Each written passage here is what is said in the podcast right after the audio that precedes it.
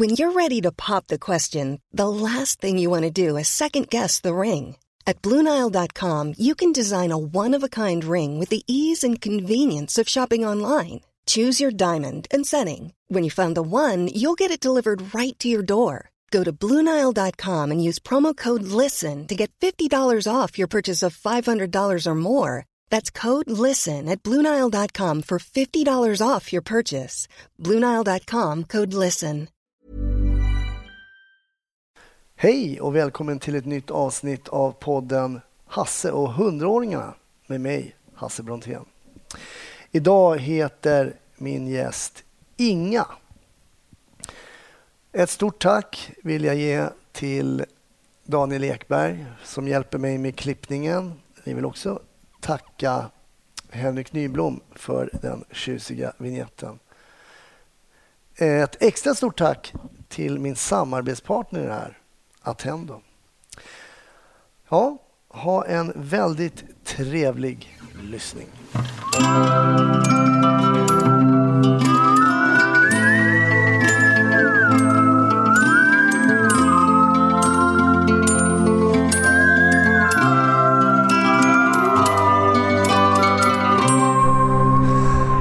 Hej Inga! Hej! Jag sitter ute hos dig i Täby idag. Ja. Hur mår du? Tack för tillfället, så mår jag bra efter omständigheterna förstås. Ja. Ja. Har det funnits några omständigheter här innan? Har du mått sämre eller? Alltså, sämre innan, hur ska jag svara på det? Alltså jag mår ju bra, men jag är ju tvungen, jag är ju tvungen att ta en massa mediciner. Och sen är det ju detta att jag inte ser någonting ja. som gör ju att, att jag har svårt att klara. Jag klarar mig själv, jag klarar mig inte själv, jag är helt beroende av hjälp. Men, men annars så, så har jag ju, om man tänker på allt det där, så har jag ju i alla fall ett trevligt liv. Jag har, har mina barn och barnbarn som bor i närheten och har, har ofta besöker mig. Och, Och, och så har jag ju, eftersom jag är så intresserad av litteratur, så, så har jag ju mina talböcker oh. som jag kan lyssna på även på, om jag vaknar tidigt på natten så, så kan jag bara trycka på en knapp och så, och så kan jag skingra tankarna. Ja, oh, vad härligt. Jag tänkte... Jag tänkte backa, backa bandet som man säger. För jag hör, dels hör jag att det finns en liten, liten accent. Ja. Eh, var, när är du född, Inga, och var? Jag är född i Åbo i Finland. Ja. Och nittonhundratjugosju, mm. tjugofjärde i tionde. Men är du finlandssvensk då? Jag är finlandssvensk. Jag hör till den lilla gruppen. Och... Och det, det hur ska jag säga, min, mina förfäder har, har bott här vid kust, omkring Åbo vid kusttrakten. Mm. Och, så ditt modersmål är svenska? Mitt svenska, och jag har gått i svensk skola, vi har talat svenska hemma hos mig. Men naturligtvis när man bor i Finland så, så jag menar, redan som liten, jag hade ju le- lekkamrater på gården som var, var, enbart talade finska. Och då lärde jag ju mig mm. redan som för fyraåring. För, att även finska, fast svenskan har alltid varit mitt första språk. För det är väl så att, och jag tror att vi svenskar också, många glömmer bort att Finland är tvåspråkigt. Ja. Det är ju som Kanada, att man pratar både svenska och... Ja. Ja. Ja, där pratar man inte finska i Kanada, men där pratar man engelska och franska. Men... Ja. För att, har du också fått höra den här, men vilken bra svenska du talar? Ja, det har jag fått. Det har jag faktiskt fått. Men det, det har faktiskt, det, det kan ju hända att, att det har blivit lite mer, folk vet lite mer om det där. För det är inte lika ofta jag hör det nu längre. Nej. Men hur var det att växa upp i, lite utanför Åbo då? I, ja, men jag bodde i Åbo, jag bodde inne i centrala Åbo. Ja. Sen hade vi sommarstuga ute i skärgården. Mm. Och, på, och på den skärgårdsön så talade alla svenska. För ja. skärgårdsborna var i allmänhet svensktalande. Och, och på den tiden när det inte var så goda kommunikationer och så... så Så Så jag har så, var det många som inte kunde någon finska alls då. Mm. Nu kan de det, för nu åker de ju inte. Hade du syskon? Jag hade, har en, har, har en bror som är drygt tio år äldre än jag, som bor i Åbo, i min födelsestad alltså. Uh-huh. Han skypar mig två eller tre gånger i veckan och vi pratar och vi pratar och han berättar om allt nytt som, som ja, det som har byggts i Åbo, det som, är, som han vet att det är av intresse för mig. Uh-huh. Och vad han själv sysslar med, hur hans liv är nu och så. Hur var er uppväxt då, som barn, du och din bror? Ja, hur ska jag säga nu? När, när vinterkriget bröt ut så var jag tolv år. Ja. Och min bror var alltså inte fyllda två. Och då var det så att, att när Åbo var en stor stad med industrier och järnväg och allt. Så att när bombardemangen började då måste alla kvinnor och barn evakueras från Åbo. Mm-hmm. Och då, då åkte eh, min, alltså, min mamma, min mormor och min lillebror och jag, vi åkte upp till, till, till en släkting som bodde i, i norra Finland, i en liten stad, Jakobstad. Mm. Just det, och där var det inte lika stora risker för bombardemang. Och den, den resan, jag var ju tolv år så jag har goda minnen av det. det. Det har jag kanske talat om i den där boken eller tidningen, jag vet inte. Mm. Så i alla fall, så det var, där hade jag en skräckupplevelse. Det var när vi då skulle iväg och tåg, tågen gick ju i skytteltrafik. Och, och jag höll ju i både mamma och mormor. Men på något sätt så, så tappade jag taget. Mm. Och, och ett litet, ja, några få minuter visserligen bara, men i alla fall. Så jag var helt skräckslagen när jag befann mig mitt i ett trängsel i, på en station. Och jag inte visste om jag skulle hitta till dem igen. När du men, tänker på det här ögonblicket, kan ja. du få tillbaka den här känslan då? Ja, men inte endast som skräck och fasa, utan Nej. endast som ett, ett, ett av sådana minnen som, som jag inte kan, jag kan inte glömma det där. Nej. Men bodde ni sen i Jakobstad då en, under ja, en tid? Ja, bara de månaderna. Eh, som kriget var ju slut den trettonde mars, så att det var... Det var några månader vi var där uppe, sen fick vi åka ner igen och, och det blev ju eh, lite lugnare. Visserligen var det ofta uppehåll när, när det gällde skol, ja, ja, skolgången. Det kunde, det var, eh, ja, ibland var, var förhållandena sådana att man inte kunde gå till skolan. Pratade de vuxna med er barn om kriget och varför det var krig? Förstod du som barn varför det var ja, krig? Jag var, tolv år, jag var nog, tror jag, påverkad. Det, det, var, det tror jag. Att jag mina, mina föräldrar, framförallt min mamma, min pappa var sjökapten så han var nästan aldrig hemma. Mm. Utan jag har växt upp i ett matriarkat där min lillebror var manliga medlemmar. Men i alla fall, ja, nu tappar jag tråden.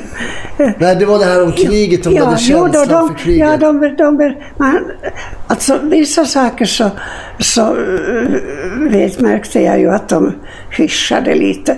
Men, men det kanske var något som var skrämmande, jag vet inte. Men så alltså, där i stort sett ramen för det hela, att det var krig mot Ryssland då. Mm. Och, och, och vad som hände, det var bombardemang och man måste gå ner i, i ett skyddsrum på nätterna när sirenerna tjöt.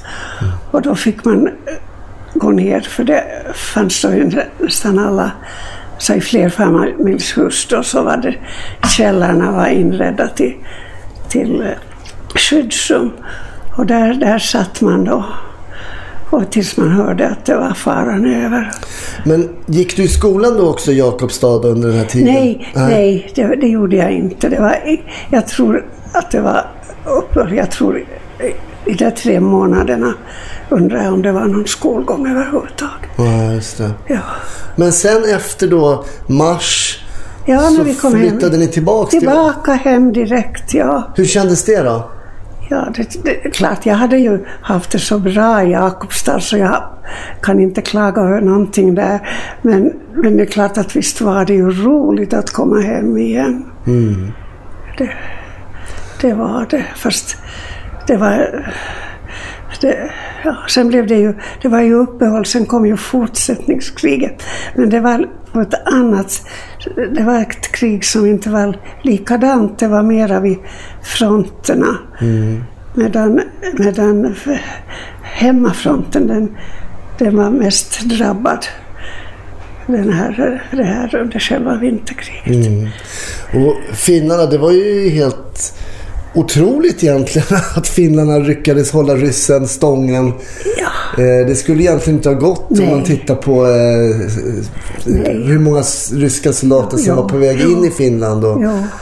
Men och... det hade, hade ju inte gått heller längre. Det, det var, det var, ja, jag vet inte, det var låter som ett mirakel. Jag, jag har nog aldrig fått någon riktig förklaring. Nej, men det var väl så att ryssarna var väl lite...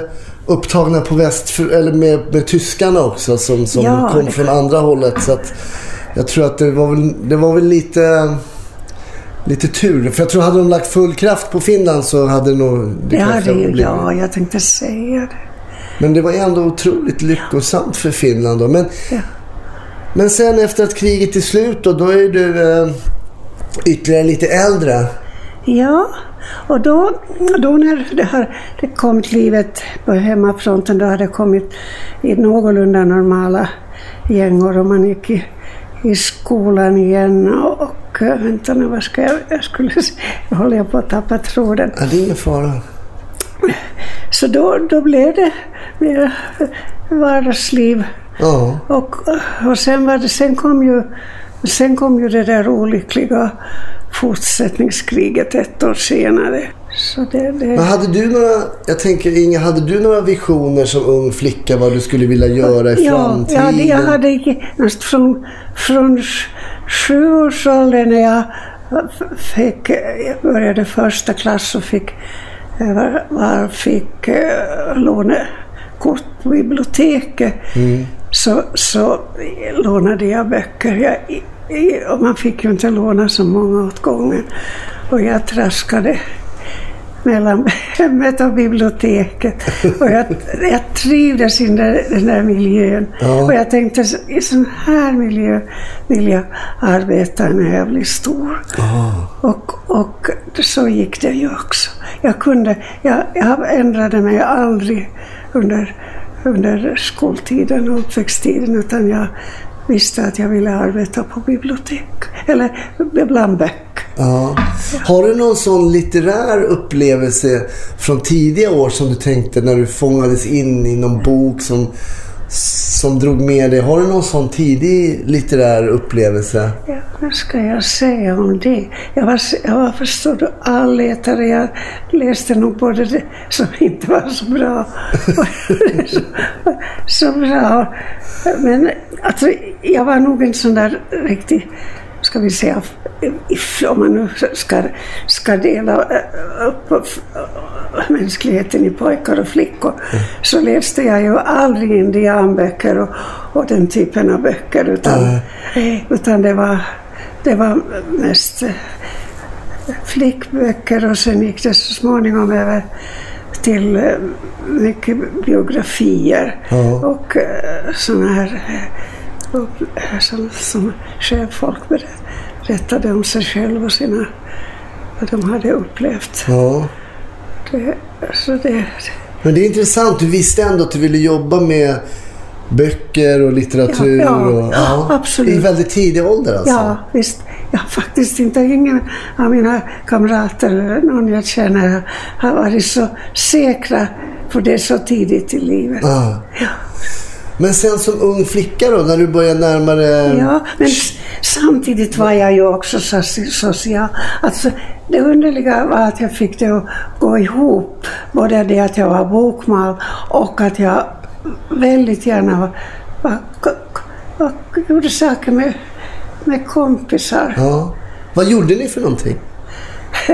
Först i... För ni hade ingen tv? Nej, jag hade ingen tv. Vi, vi flickor, vi lekte mycket med, med pappersdockor Och sen, sen jag, jag åkte klart på vintern så åkte man skridskor och skidor lite grann. Men, men på, på vintern, ja det, det var först när åren, det var böcker och dockor och pappersdockor och, och, och, och att träffa kompisar. Jag vet inte riktigt, jag visste var man ute, ute och lekte sådana här utelekar också. Ja, just det. Kurragömma. Ja, kurragömma, ja det var det. Och vad heter det andra? Kurragömma, alltså när man...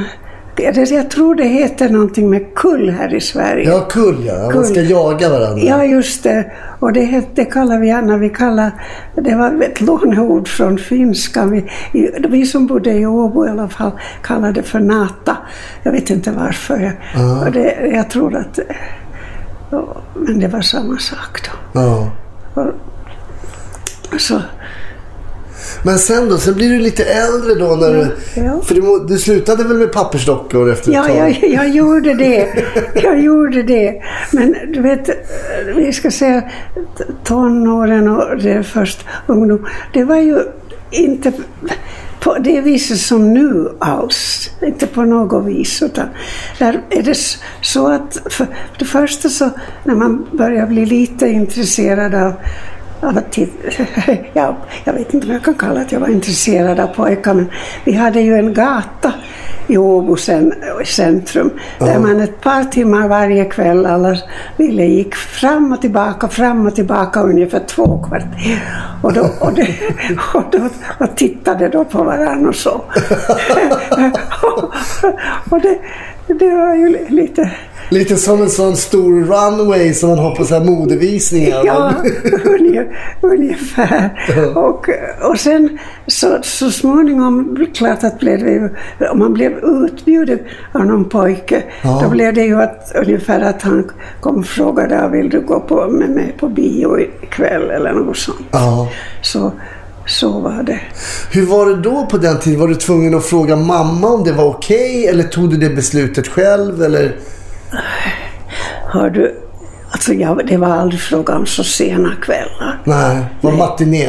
Utan, då, vet du, jag gick inte ut ensam med pojkar förrän jag eh, var i gymnasieåldern. Just det. Ja. Men då var det det att man stämde träff, kanske gick på bio... Man bio, ja, och sen så blev man, blev man följd hem till porten alltid. Ja. Och, var de väluppfostrade killarna på din tid? En del var nog kanske lite, lite mer än nu. Men sen vill jag ju inte generalisera heller. Nej. Det fanns nog sådana som man inte alls ville ha att göra med. Nej, just det. Det. Men de fick nej till en bio kanske? Ja, jag tror att det inte var någon som frågade mig faktiskt någon av den sorten. Jag, ah. jag, det var så att mina flickor höll väldigt mycket ihop i gäng. Okay. Och, och, man, och, och, och, och träffades många tillsammans. Ah. Antingen hemma hos någon av de andra eller... Ja, någonstans. Men var det, då, var det finlandssvenskar du hängde med mest då, eller var det blandat? Ja, det var det. För att sen, det var, men alltså på, på gården där vi lekte, mm. från det jag lekte med den på gården, då var jag ju fyra år eller då. Då var det, på den gården var det fler som talade finska, så det var ju då jag lärde mig finska. Mm. Vid ungefär fyra, fyra års ålder. Och... Och sen så, så hade jag hade mycket finska vänner då. Men sen när jag började skolan och började svensk skola, då blev det ju, blev det ju mera skolkamraterna. Alltså de, mm, och de talade ju svenska. Men gick du någon sån vidareutbildning då, jag tänker kring eh, biblioteks... Ja, alltså när jag hade gått, gått ut gymnasiet så sökte jag mig genast till... Eh, till stadsbiblioteket, till chefen där och, och frågade om jag kunde bli antagen som elev, för det var så, så det man gjorde då, började okay. då och, och då så blev jag det och några andra också i, i min ålder Och, och där, den, det var alltså en elevtid på, nu minns jag inte om det var ett halvt år eller ett år. Och då fick man en sorts intern utbildning mm, där. Mm. Alltså dels hur arbetena går till och även eh, li, eh, litteratur. Och jag då som hade gått till svensk skola, jag måste för att kunna få för sedan småningom fast tjänst eh, i kommunal eller statlig, så måste jag genomgå ett språkprov hos, hos vad heter det, en translator, eds, edsvuren translator Aha. hette det. Översättare. Ja, som... ja just det. Och, och då var det både muntligt och skriftligt. Så då hade jag det pappret, det hörde till mitt C V sen för vidare. Mm. Och sen... Men vad fick ni göra som elever där av början? Sortera böcker eller vad gjorde ni? Ja, lite fördomsfull här kring först fick, vi, först, fick vi ju, först fick vi ju bara lära oss där kring utlämning, alltså utlåningen och det, det, det grundläggande arbetet vid disken. Fast det ska, sen så småningom så, så fick man eh, vara med och sitta med en, en av de anställda i upplysningen och mm. lära, lära mig dels lyssna och dels kanske så småningom sen få, eh, få pröva på själv. Och, och sen, ja, sen var det mycket eh, alltså, bokprat och det var... Vad lånade folk? Kom du ihåg, var det någon bok genom åren som folk har lånat mycket? Ja, men det har ju varierat hela tiden. Alltså, för, först, alla läste ju inte klassiker, en del mm. gjorde ju det, utan ja, vad ska jag svara på det? Jag tror nog att var och en lite valde efter sin smak som, mm. på fritiden. Mm. Men, men man måste ju då läsa mycket klassiker och sånt där som var att känna. Men det är Shakespeare och sånt, är det klassiker? Ja, inte, inte direkt Shakespeare. Ja, nej, jag, jag har inget minne av att jag läste Shakespeare. Nej. nej. Jag fick ju läsa, jag visste ju att han fanns och det, men, men det, det var nog inte direkt. Nej. nej men det var, det var brett, brett alltså. Mm. Man fick inte uh, bara känna till några få, utan mm. man måste ja, och sen när jag hade nu hade jag kommit så där långt att jag var elev där då, ja, på biblioteket i Åbo och, och fick också en liten praktikperiod och så sökte jag till biblioteksutbildningen som, som var alltså dels i Helsingfors mm. där det var där det, det var bibliotekarieutbildningen var på en det var en gren av socialhögskolan. Alltså, mm. så man där, där hade de det här, allt det här med klassifikation och, och, och eh, katalogisering och allt sånt. Medan man sen läste vid universitetet så läste man eh, litteraturhistoria. Mm. Och blev, för, för skulle ha, ha då godkänt. Men tyckte du det här katalogiseringen och sånt, tyckte du det var roligt också? Nej. Jag tyckte jag Nej. För det låter ju, alltså spontant tycker jag det låter lite tråkigt att ja, sortera för... i ordning och... Ja, men det är det att, att om inte det fanns det så skulle jag, man ju inte kunna hjälpa låntagarna så man måste ju leta i kataloger och, ja. och hitta böckerna på rätt, där de var. Så det, det var ju ett nödvändigt så. För det där tycker jag är ett minne som jag har från ja. biblioteket. De här små, de här bokstavskombinationerna som ja, alltid stod ja, nere på böckerna. Ja, sig. Var, varje bok hade ett signum. Just det. Ja. Men, ja. men då, då gick du den här vidareutbildningen då alltså? Ja, vänta, nu ska vi se. Nu. Hur gammal är du då ungefär? Vänta, låt mig tänka efter nu.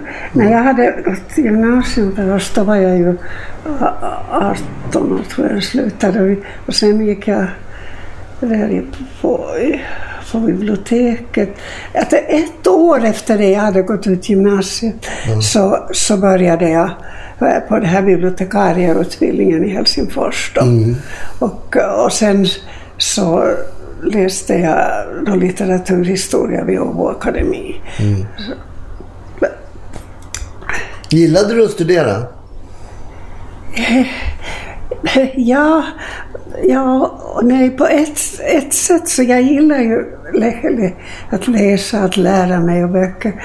Så men jag, jag, på något sätt tror jag att jag att jag har lite jag, jag slukar texter för, för snabbt ibland.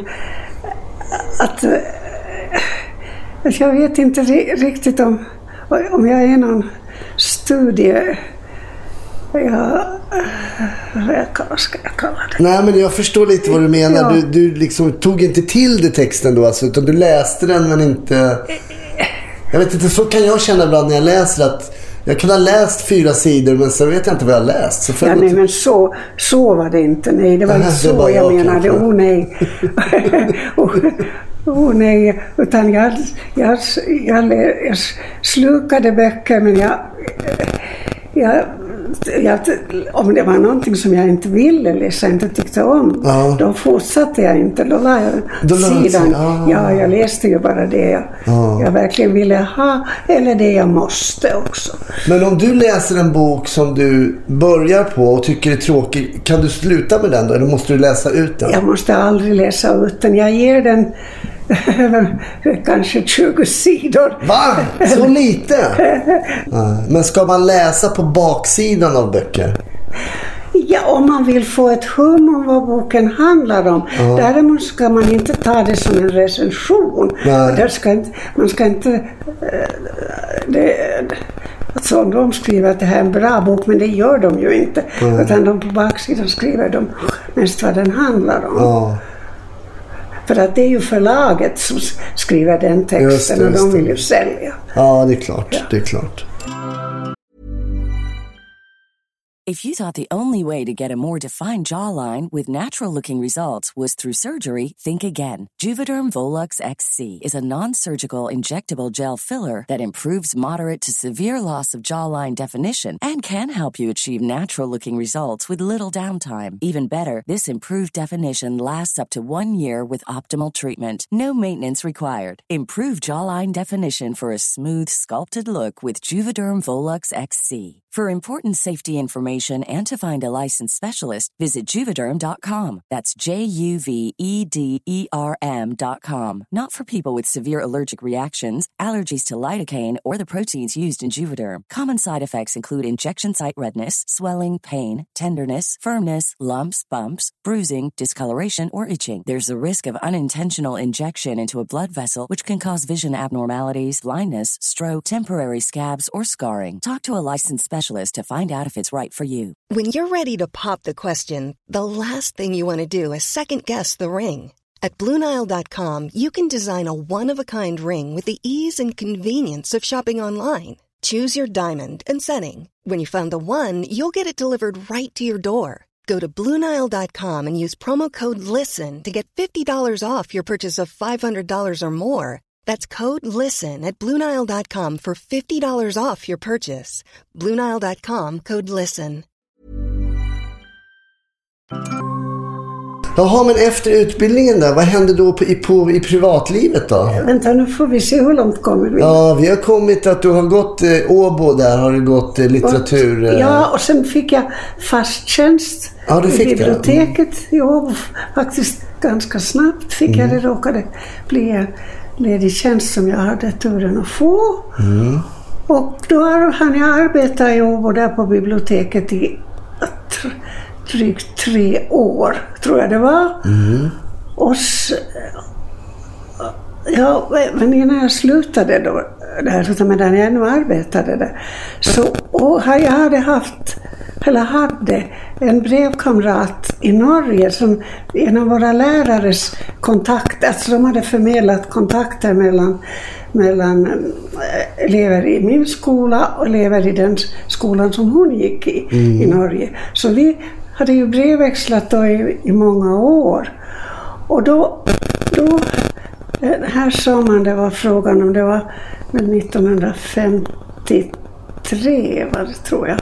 Mm. Så, så bestämde vi oss för att träffas.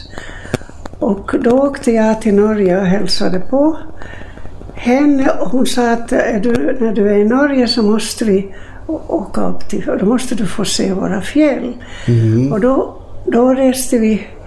Då fick jag låna lite varmare kläder och, och så åkte vi upp till, till där Galdhøpiggen, det är ju Norges högsta fjäll, men det, det var ju det var bara den sista biten där uppe som var svår att forcera. Mm. Jag vet inte hur, om vi åkte, vad vi åkte för fordon först, vi kunde väl inte ha gått den där lite upp. Jag, jag, jag måste säga att jag kommer inte det är helt okej. ihåg. I alla fall så, så då, och då var vi där uppe, så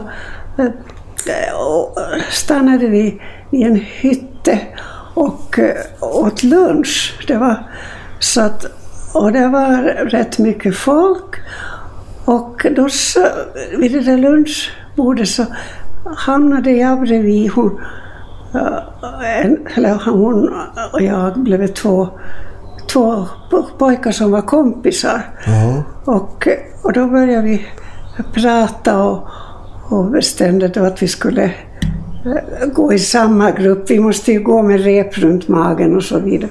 Okay. Och så kom vi dit, ja, väldigt högt upp då. Mm. Och sen, och, minns jag alltid, det var någon typ av glaciär. Så då åkte vi, satt vi på, på baken helt enkelt och, och åkte ner tillsammans med de här pojkarna.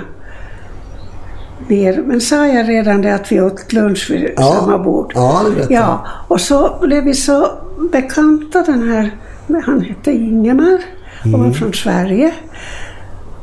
Och bestämde vi att, att vi skulle träffas i Stockholm när jag på nervägen hem till Finland igen ja. skulle åka via Stockholm, så skulle han möta mig på Stockholms central. Och sen åkte han då iväg åt sitt håll samma dag och jag åt mitt. Och när, jag, när min Norgesemester var slut och jag åkte, åkte hem igen och kom till Stockholms central, så stod han där utanför. Han gjorde det? Han gjorde det. Och, och min båtfärja, färja, det kallades väl inte färjor då, men den skulle gå då på kvällen. Men då hann vi vara tillsammans den där dagen. Mm. Och, och, då, och då bestämde vi att vi skulle brevväxla. Och sen så, jag hade födelsedag i, i oktober. Och då kom han till, då, vi brevväxlade väldigt flitigt. Och då kom han till Åbo och hälsade på. Så det, kan man säga att det uppstod lite tycke här? Ja, det var så där direkt. Ja, nu för tiden så gör ju inte folk så. Och jag tror inte att så många gjorde så då heller. Men det var det här med avståndet. Ja. Men då hade vi, då brevväxlade väldigt flitigt. Och så kom han till, till min födelsedag i oktober. Men hade ni hunnit lära känna varandra lite på distans då, så att säga? Ja, bara genom brev. Ja, genom brev, ja. Förstår, In, förstår. Ingen telefon eller? Har du, på den tiden, förstår du, man ringde inte så långa Nej. samtal. Jag tror inte, det kan ju möjligen ha varit något enstaka, men det var inte några t- täta samtal, utan det var brev, långa brev. Man berättade hur man hade det. Men då kom han till din födelsedag? Då kom han till min födelsedag, ja. Och, och då, och då, då gick vi och promenerade. Jag minns vi gick till en park som heter Vårdberget, alltså där högst upp där. Det är ett gammalt observatorium. Mm. Och man ser ut över hela stan. Och då så sa han att, ska vi förlova oss då? Ja, jag sa ja. Och så gick vi ner till stan och köpte ringar. Oj. Vet du? Och så gick vi hem då till mina föräldrar och talade om Ja. Så var det. Men hade du tänkt i de här banorna redan då? Hade ni redan ja, förmedlat liksom att ja, berättade han att han var kär i dig? Eller visste du att han hade sådana? Han, han, ja, jag visste ju jag visste ju genom breven att han ville träffa mig igen, att vi skulle, skulle ja, bli ett par. Ja. Och kände du, kände du, var det ömsesidigt? Ja, jag, jag kände faktiskt, så det var, det var nog en sån där förälskelse. Men du får tänka att, att det var så annorlunda se, ja, sättet att umgås mm. då. Hade du varit kär innan i någon annan pojke? Ja, då, jag hade varit kär i, i två stycken tidigare, men det var, det var inte så allvarligt att det var tal om, om, om äktenskap eller, ja, eller sånt. Men jag hade ju varit och träff, träffat och gått på promenader, gått på bio och så. Men det var inte så att man gick hem till varandra och gick i sängs innan? Nej, nej, nej, inte, nej det, det gjorde vi inte. Inte, inte, inte i mina, där vi, mina, med, jag och mina kamrater och så, det var, man, man var så försiktig, ja, förstår du. Det var så väldigt också, man var rädd för att få dåligt rykte. Och, ja. och, hade din mamma pratat med dig någonting om blommor och bin och hur det fungerade? nej, nej, förstår du, min, ma, min blyga mamma hade, hade inte talat om någonting sånt. Hon, hon, hon hoppades väl att, att kanske att, att mina flickvänner och, ja, jag vet inte. Nej, jag vet inte. Men ni tjejer då, pratade ni om sånt? Alltså när ni var i ert ja, gäng, vi, ta, vi, vi talade om sånt, men du vet, de flesta då så hade inte så, så mycket sådana erfarenheter. Nej. Utan det var, det var man, man, man alltså man visst närmade man sig kroppsligt lite, men, ja, men aldrig aldrig så så där som nu. Nej, precis.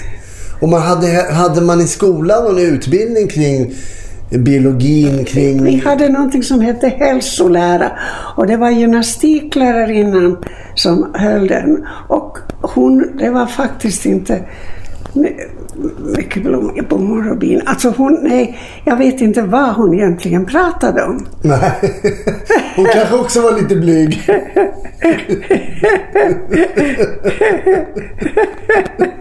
Ja. Men vad händer då? Jag är så nyfiken. Alltså du kom ju hem med Ingmar då. Ja. Hade de träffat honom då innan eller?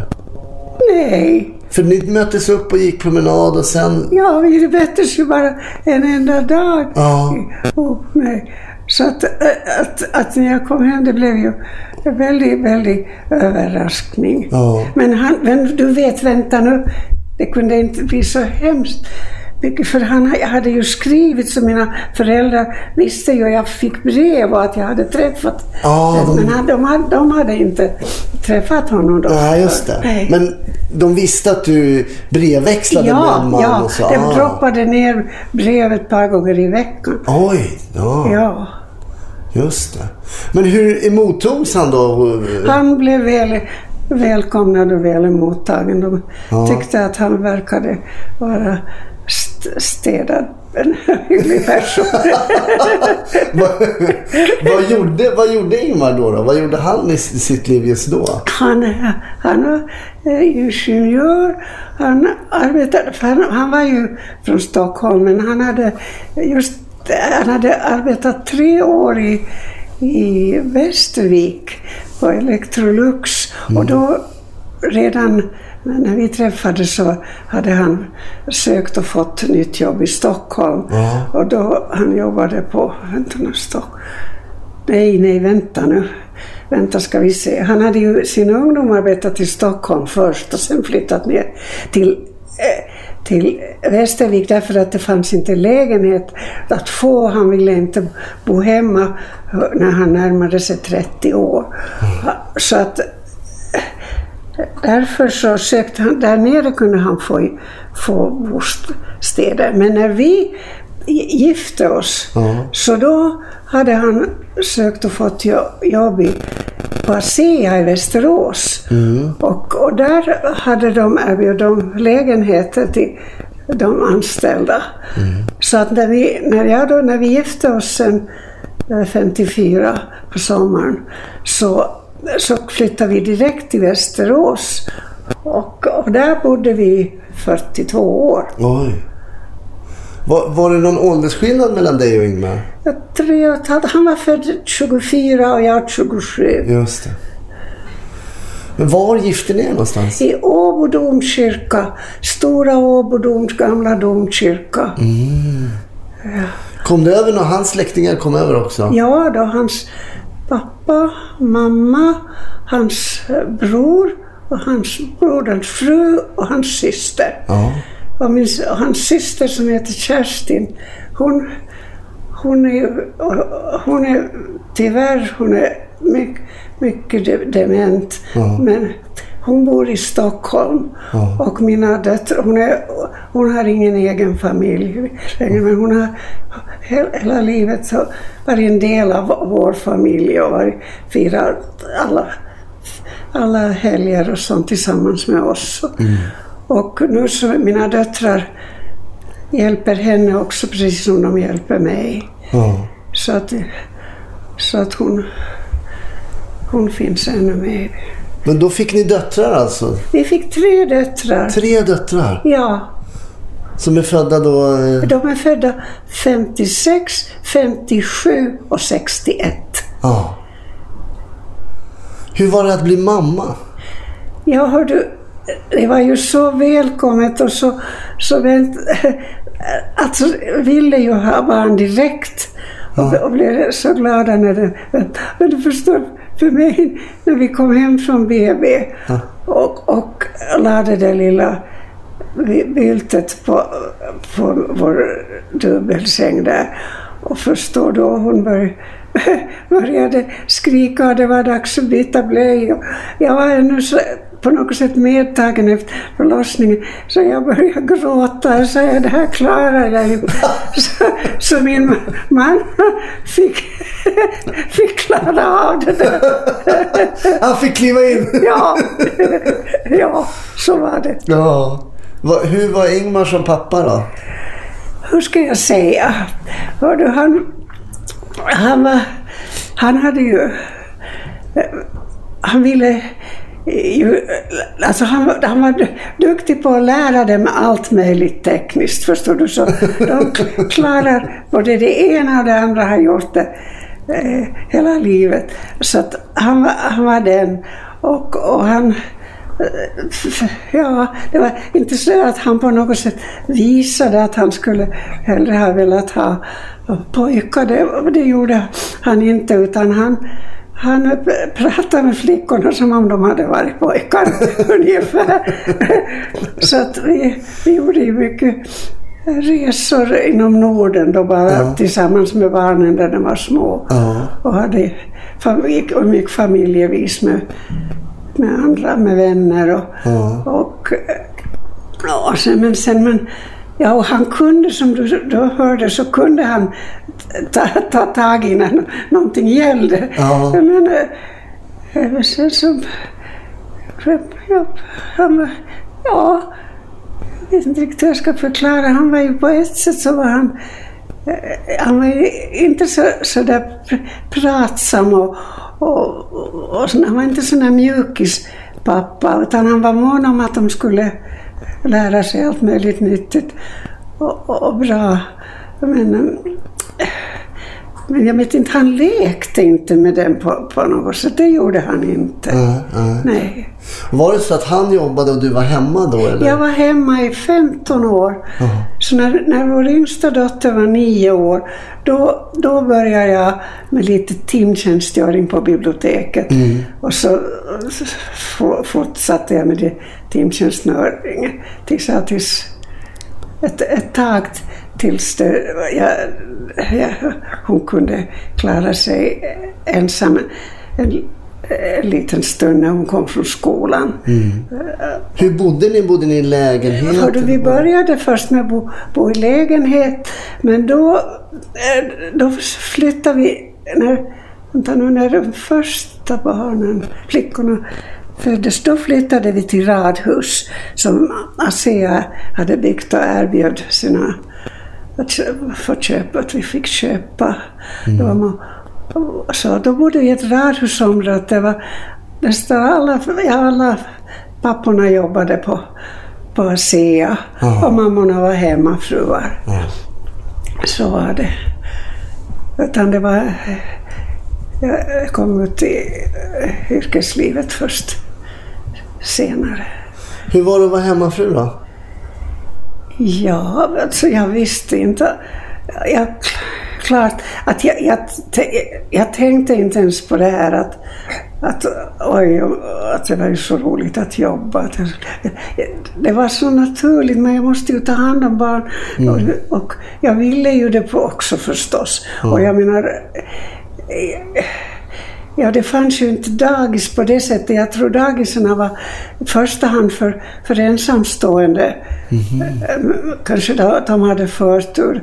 Utan mm. jag, var, jag var hemma i femton år. Mm.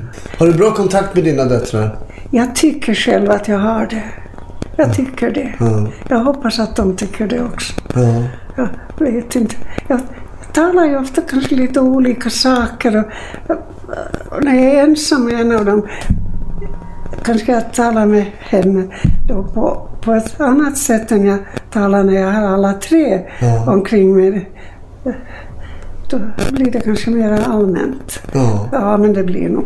Jag tycker jag har god kontakt. Jag tycker det hör till mitt livs glädjeämnen. Ja. ja, det gör det. Vad har hänt med Ingmar? Ingmar, han blev ju sjuk, han fick, han fick Parkinsons sjukdom och det är så hemskt och så svår sjukdom. Mm. Och den kom ju så smygande. Så att, och han visste det själv. Och, och Hur gammal jag, var han då när han fick reda på det? Vänta nu, vad ska vi se? Hur ska jag, hur ska jag kunna... Så, så, vänta, han, han, han levde ju ända till åttio. Men han var ju sjuk i, ja, kan, kanske då att han var när, mellan sextio och sjuttio kanske. Mm. Han, han, eh, ja, han blev den där, det finns olika f- former av Parkinsons sjukdom. Han var sån att han till slut mot slutet, han, han blev inte så väldigt darrig och skakig så som en del blev. Lite, mm. lite blev han det. Men han blev framförallt så att han gick in i sig själv. Han slutade till slut att, att prata. Och, och, och man visste inte säkert om, om han förstod. Men jag pratade med honom hela tiden. Mm. Och jag hoppas att han hörde vad jag sa. Mm. Och, och han var, hade honom... hemma och hade hemtjänst för honom så länge det gick. Mm. Men sen en dag så, så sa ju eh, det, ja, läkare och andra att, att, att det går inte. Han måste, han måste komma till, en instit, ja, till någon form av vårdhem för att vårt badrum var inte så att det gick att, att bygga... bygga om till att få kunna ha lyftapparater och, och rullstol och så. Mm. Utan, utan det sista, den allra sista tiden, men det var bara några månader mm. så, som han behövde vara borta.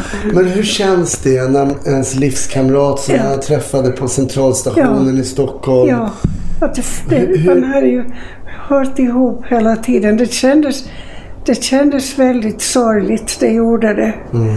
Det gjorde det, men, men det här var ju en långsam process. Mm. Och sen gick Ingmar bort då? Ja, han gick bort tjugohundrafem. Mm. Och då hade han sagt varit tre månader tror jag på, mm. på ett Tiblehemmet. Så att det ordnades så bra det, det gick. Vad tror du händer efter döden? Ja, vet du vad? Att jag... Jag, jag, tror, jag tror inte det. Jag tror att man blir aska. Ja. Det tror jag. Jag, jag är jag på något sätt Jag menar, jag är inte hård och okänslig, utan jag, jag är på något sätt någon sorts... Jag inbillar mig att jag försöker tänka realistiskt. Mm. Och, och hur, hur, det, hur det är. Ja.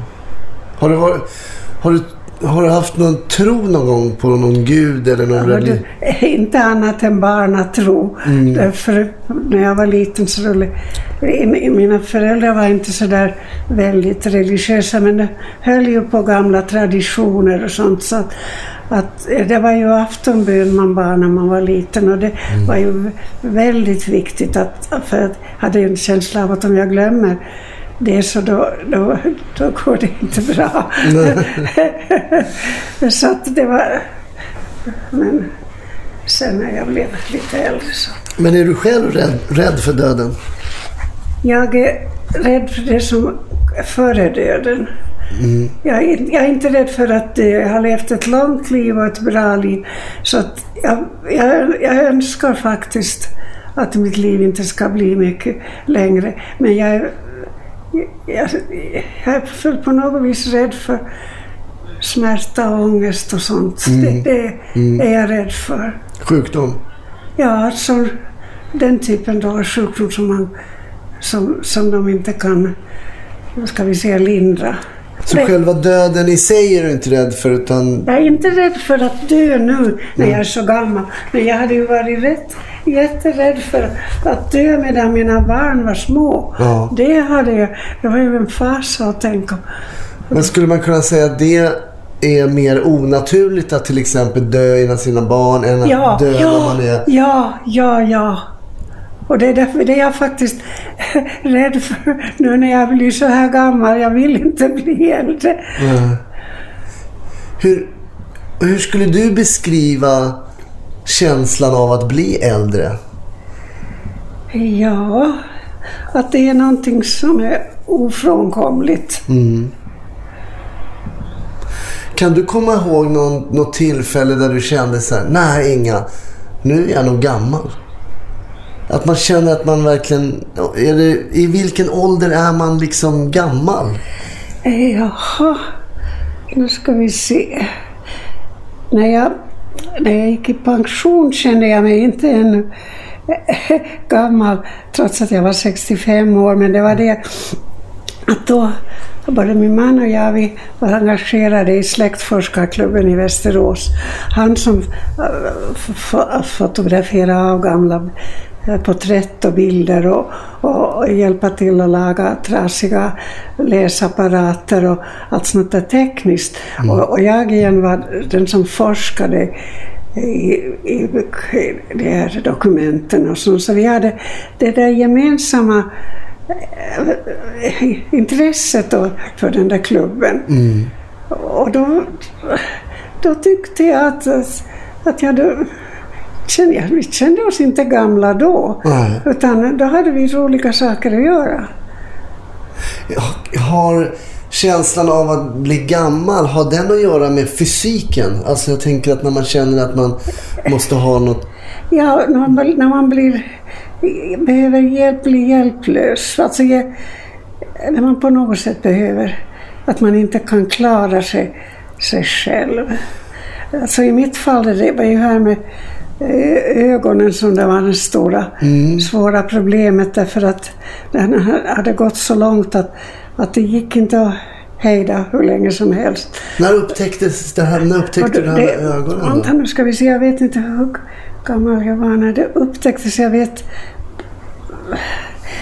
jag ska se nu jag hade, jag hade inte jag hade läsglasögon, men tydligen så, så hade alltså det ena ögat tagit över. Mm. Så det andra ögat hade hunnit bli helt utan syn. Så när jag gick till optiker för att få nya starkare läsglasögon, så upptäckte ju hon direkt att hur, hur långt gånget det var, hur, att vilken sjukdom. Det var ju glaukom och, mm. och det är ju den som, det, en av de få ögonsjukdomarna som ver, leder, verkligen leder till att man förlorar synen helt och hållet.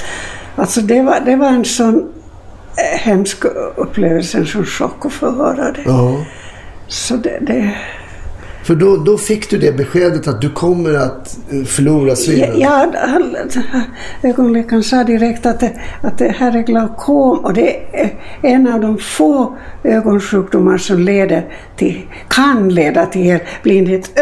Upptäcks det i tid, mm. mycket tidigt, mm. så går det kanske att förhindra med de här dropparna som jag då fick. Mm. Men... I mitt fall var det så pass långt gånget, men vi kämpade ju både doktorn och mm. jag då för att, för att det skulle... Hur lång tid tog det innan? Det var, det var värst att de där årtalen jag inte riktigt kommer ihåg. På, för, för jag, var det en tioårsperiod eller var det... Menar du innan jag blev helt blind? Ja. Jag skulle, det var nog minst tio år tror jag ändå. Ja. Innan jag blir helt blind, för helt blind har jag ju inte varit så hemskt länge. Jag tror att det är tre år eller något sånt. Okej. Okay. Mm. För, för det, det gick ju väldigt... För nu ser du ingenting? Nu ser jag ingenting. Ingen... Jag skiljer inte med ljus och mörk. Och det, det är bara ungefär tre år sedan det har varit så här. Då måste jag fråga, det kanske är en dum fråga, men är det mörkt eller är det ljust? Eller, för du säger du kan inte se ljuset. Nej, jag kan inte se ljuset. Jag tycker allt är mera grått än svart. Okej, mer grått än svart. Ja, ja. Mörk. Det är alltså... Ja, ja jag, ser, jag ser faktiskt ingenting. Men alltså, jag har ögonen vidöppna och jag... Jag, jag, jag har alltid, alltid mörkgrått. Ja. Ja. Men... Din, du beskriver då den här rädslan då du kände när läkaren sa att ja, du hade... Ja. Skulle du säga att den rädslan var befogad för att bli... Hur är det att vara blind idag, helt ja, blind? Det, alltså det, det blev verkligen... Alltså den känslan var mycket, mycket smärtsam. Det var den verkligen, för att jag... jag det så talar ju om precis hur det är. Mm. Och att... Och det, så, så att det, ja. Men du berättade precis i början när vi började prata att du lyssnar mycket på ljudböcker. Ja, jag, jag lyssnar nu på ljudböcker dagligen, dagligen och natteligen också. Just, kan... Jag kan, jag, jag kan förstå, det, det är inte mycket jag kan göra själv. Nej. Men när jag bara sitter, har kommit till rätt plats där vid min Daisy-apparat som den heter. Ja. Och sen har jag i hörseln, i vissa lådor har jag mina skivor. Och då, då tar jag dem därifrån. Och så, då har jag lärt mig så att jag kan sätta in dem. Och jag vet hur man, hur man trycker, alltså on och off. Mm. Och... Och jag även kan få volymen lite ändrad. Det har jag lärt mig. Ja, just det. Så att jag, det, det måste... Den sköter du själv? Den sköter jag själv, ja. Hur? Men däremot så, så när det gäller att sen sätta tillbaka den i, i rätt fodral, mm. då blir det... Det kan ofta bli fel, fel så ja. det, det, det hjälper mina döttrar med, med nästan varje gång de kommer så går de igenom de skivor jag har hemma och ser till att de är rätt fodral, för sen tar jag ju bara ur skivan och sätter in den och lyssnar. Ja. det, det går bra. Hur viktig är, jag tänker på talböcker, hur ja. viktig är berättarrösten? Ja, det, det var en ganska intressant fråga. Den är, den är nog ganska viktig egentligen. Mm. Det, det är den. Jo, det är den. För jag har lyssnat lite på talböcker. Jag tycker vissa inläsare läser in på ett sätt som får mig att komma in i historien lättare ja. än vissa andra. Och det är ju såklart en smaksak. Ja, men det, det vet jag också. Jag hör sådana som är... kanske seende som lyssnar på vanliga talböcker då. Mm. Det heter så de, de har inläsare för de här böckerna. Det här är ett mycket bättre ljud, alltså uppläsare som är kanske skådespelare eller mm. någonting. Mm. Medan det här som jag får då via det här systemet. Mm. Så att där är det är lite varierande beroende på en del röster. Det tycker jag inte är lika, lika bra. Nej. Nej. Hur, när man har kommit upp till den åldern som du är idag, Inga, ja. Hur tänker man på framtiden? Vad tänker du, hur tänker man på framtiden när man är ändå... Ja, jag tänker på framtiden så här att jag hoppas att jag får en lugn och, och smärtsam lugn död så fort som möjligt. Mm. Så snart som möjligt. Det finns ingenting att vänta på. Finns, finns det inte saker som du skulle vilja uppleva? Känner du att du är klar? Jag känner att det här är i mitt, så som jag nu har det, när jag inte ser och, mm. och det här.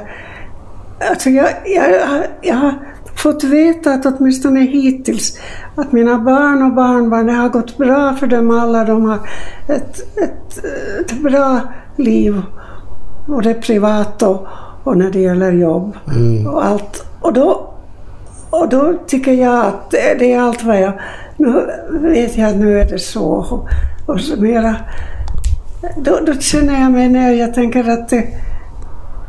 det Så, så här känner jag mig lugn. Ja. Ja. Inga, ja. Stort tack att jag har fått komma och prata med dig. Du, jag, Verkligen. Jag, jag, jag tyckte det var så trevligt att du ville lyssna på mig och att jag fick träffa dig. Ja, det var jättemysigt. Det, det låter som att du precis har förstått det jag berättat. Ja, jag hoppas det. Ja. Det har varit jättetrevligt att få höra om din uppväxt och dina tankar. Ja, tack. Tack ska du ha. Ja, tack ska och du tack ha. Att, att, att jag fick vara med om det, det här. Ja, det var det lilla. Ja. Jättekul. Tack.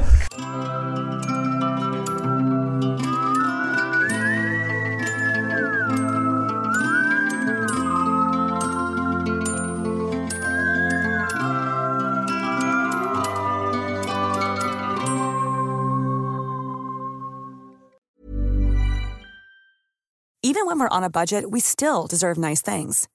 Quince is a place to scoop up stunning high-end goods for fifty to eighty percent less than similar brands.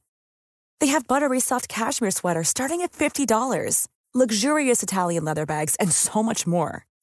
Plus, Quince only works with factories that use safe, ethical, and responsible manufacturing. Get the high-end goods you'll love without the high price tag with Quince. Go to quince dot com slash style for free shipping and three sixty-five day returns.